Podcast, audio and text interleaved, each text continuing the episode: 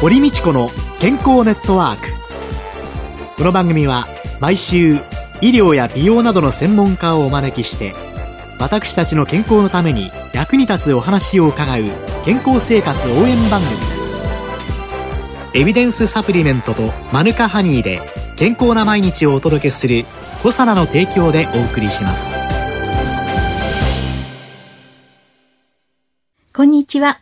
堀道子です。今週のゲストは歯科医師の藤巻幸太郎さんです。どうぞよろしくお願いします。よろしくお願いいたします。先週は虫歯予防の歯磨きの仕方についていろいろ伺ったんですけれども、この予防にうがい薬なんかが市販されていますけれども、このうがいというのでも効果があるんですかね？除菌とかそういうことに関して言えばある程度の効果はありますけども、これだけで虫歯にならないか、もしくは歯周病にならないか、それはちょっと虫が良すぎるというか、あの、都合がいい話になってしまいますね。やっぱりあの、歯ブラシには歯ブラシの意味がありまして、うん先週もちょっとだけお話ししましたけども、あの、マッサージ効果、歯茎というのは全部細かい血管がいっぱい通ってるんですね。ちょっとしたことですぐ出血しますそうものね。なんですよ。うんで、それを鍛えてあげなきゃいけない。鍛えるってどういうことってよく言われるんですけども、うん寒風摩擦みたいなもんだと思。うんあの、歯ブラシがタオル代わりで、歯茎をマッサージしてあげる。そうすると、普段血行が悪いところもほぐれてちゃんと血行が良くなるんですね。血行が良くなるって何？って皆さんおっしゃるんですけど、ええ。結局血液の循環っていうのは、老廃物の、まずは代謝、それからあの、栄養分の、こう送り届けるという大事な役目がありますので、うん。はい、それがないと口の中っていうのは、まあ、いい状態に保てないっていうのはあります。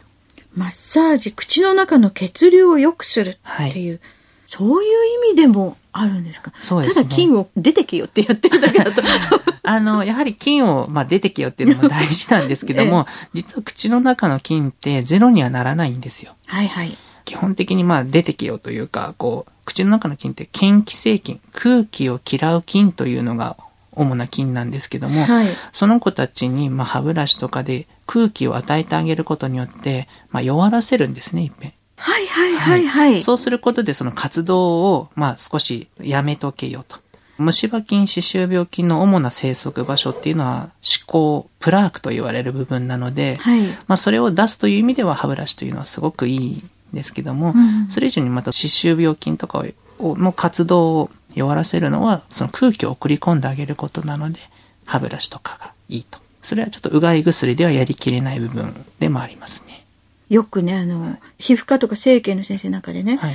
怪我をした時、はい。もう薬局で手当てをしないで、はい。すぐ病院に送り込んでほしい。病院に行くようにしてほしいっていうのが、はいはい人間に噛まれた時っていうのがあるんですよね。ああはい、はい、で、まあ別にあの噛むわけじゃないんですけれど、あの喧嘩してね、はい。こうバンってパンチ食らわせちゃったら、そこに歯でガブッとこうね、はい当たっちゃったってなると、はい。歯から菌が中に入っていって、はい。嫌気性菌なので、はい。それですごいもう放火試験みたく、そうですね。ボーンと腫れちゃうので、はい。もう人間の歯が当たった時は、っていうふうに言われて、そうか、今、しみじみ、嫌気性菌だってい。うのを。そうなんですよ、ええ。嫌気性菌本当に怖くてですね。ええ。普通は口の中ってそこまで悪さするとは皆さん思ってないんですけども、うん実は本当に増殖しやすいんですね。うん逆に言えばあのカビとかを思っていただくと一番わかりやすいんですけど、うんカビとかってあのジメジメした暗いところって一番増えますよね。そうですね。あの通気のいいところってそんなにこう増えないじゃないですか。えええ口の中ってまさにジメジメ度100%なので、うんやはり増えやすい。菌の増殖にはもってこい。で、さらにプラークとかになると、さらに空気がこう触れないような状況でいるので、いい寝床があるようなものですね。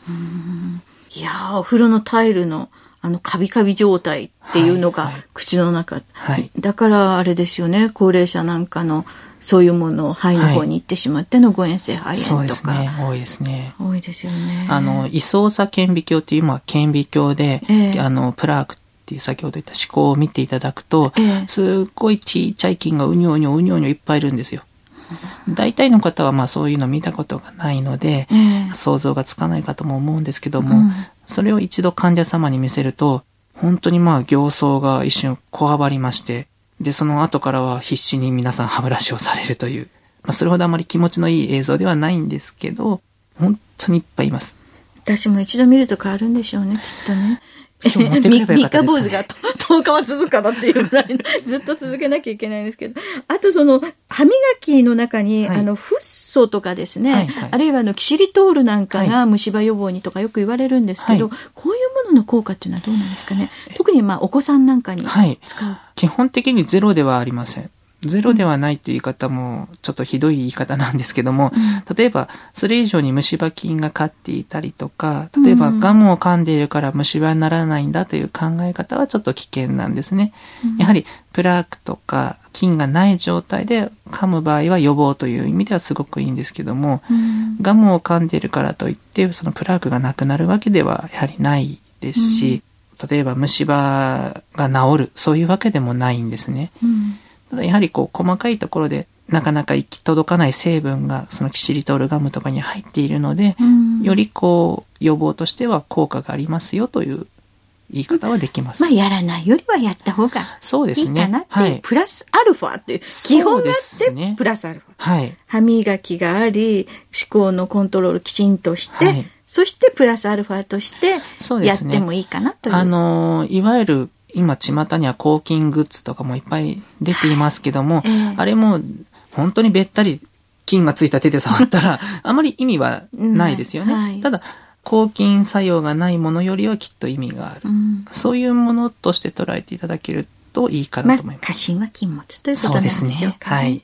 虫歯にならないための生活習慣っていうのは、じゃあ、具体的にどういうことなんですかね？あの、虫歯になりやすい状況、これ昔からよく言われてるんですけども、よくあの、おじいちゃん子、おばあちゃん子は虫歯になりやすいって言われてたんですね。えなんでかと言いますと、やはり孫が可愛いので、あれ食べる、これ食べる、あれ飲みなさい、これ飲みなさいと言って、常になんか口に物が入っていく状況になりやすい。虫歯になりやすい原因の一つなんですね。うんと言いますのはですね、なんかまあ物を入れます。そうすると口の中が酸性といって、虫歯になりやすい状況になるんですね。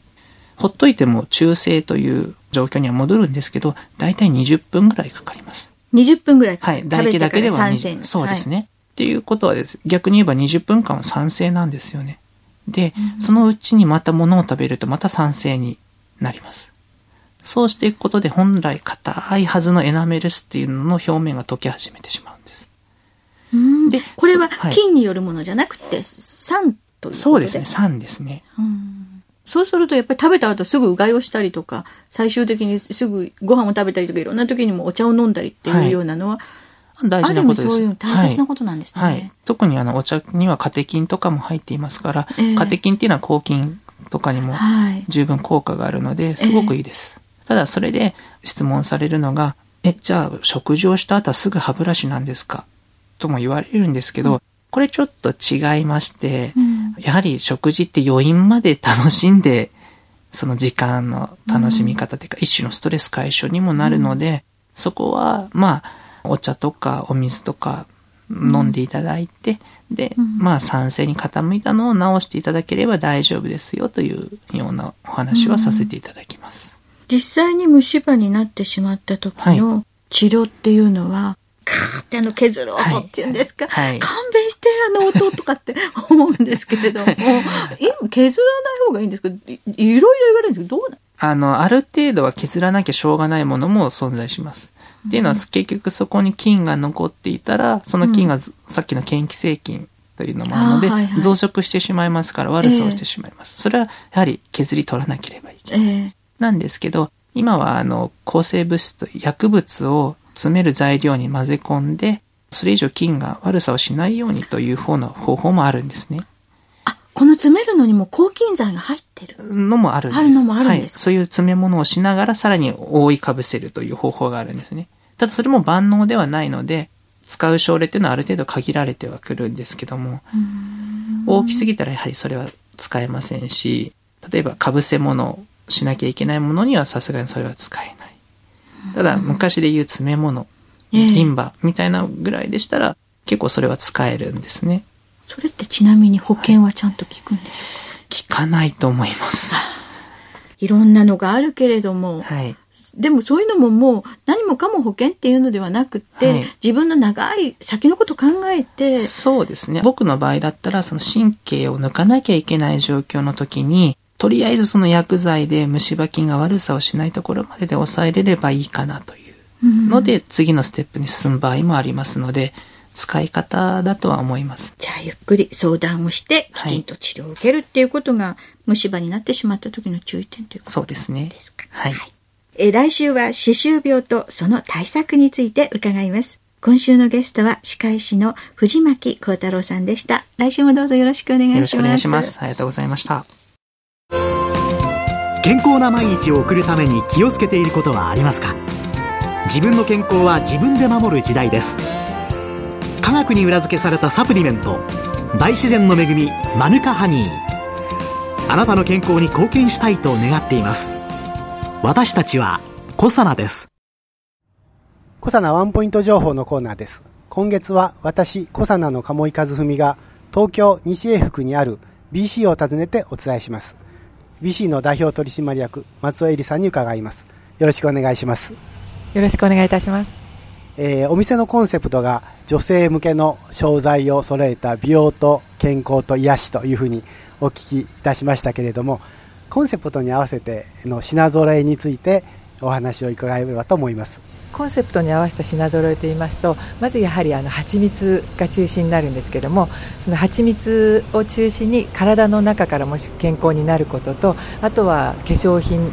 こちらもあの蜂蜜をが含まれたような化粧品になるんですけどもそういったものとあとは香りの商品ということで今は石鹸とかいう感じになりますね。ですから体の中からとあと外からあとはもちろんあの癒しということで香りということの、え3つを中心に品揃えをしております。美容と健康というテーマでは蜂蜜というのは非常にあの代表的なものではあるんですけれども蜂蜜に注目された一番のポイントはどこでしょうか？もともとあのニュージーランドの化粧品をやりたいなと思って携わってたんですけどもその時に蜂蜜というものに初めて知りましてその中に蜂蜜のその持っている力がすごいというもちろん向こうではお医者様がその蜂蜜を使ってそういう病気とかを治していくっていうところも聞いてもちろんそれが食べることもそうですけどもその化粧品でそういったものを使っていけばやはり綺麗になれるということですね。まあ、ニュージーランドと言いますとあのマヌカハニー弊社の扱っておりますマヌカハニーですがマヌカハニーだけではなくていろんな蜂蜜を揃えていらっしゃるということになりますでしょうか？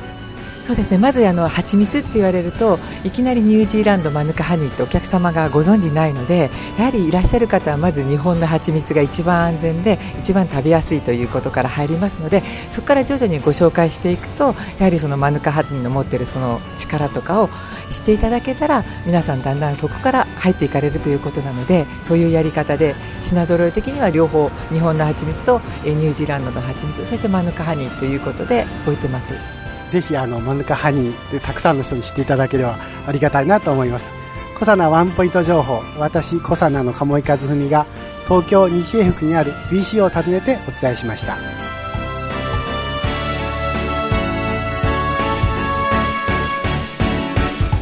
堀道子の健康ネットワーク。健康と美容についてもっと詳しく知りたい方はぜひコサナのサイトへ。検索で「コサナ」カタカナで「コサナ」と入力してくださいこの番組はエビデンスサプリメントとマヌカハニーで健康な毎日をお届けする「コサナの提供」でお送りしました。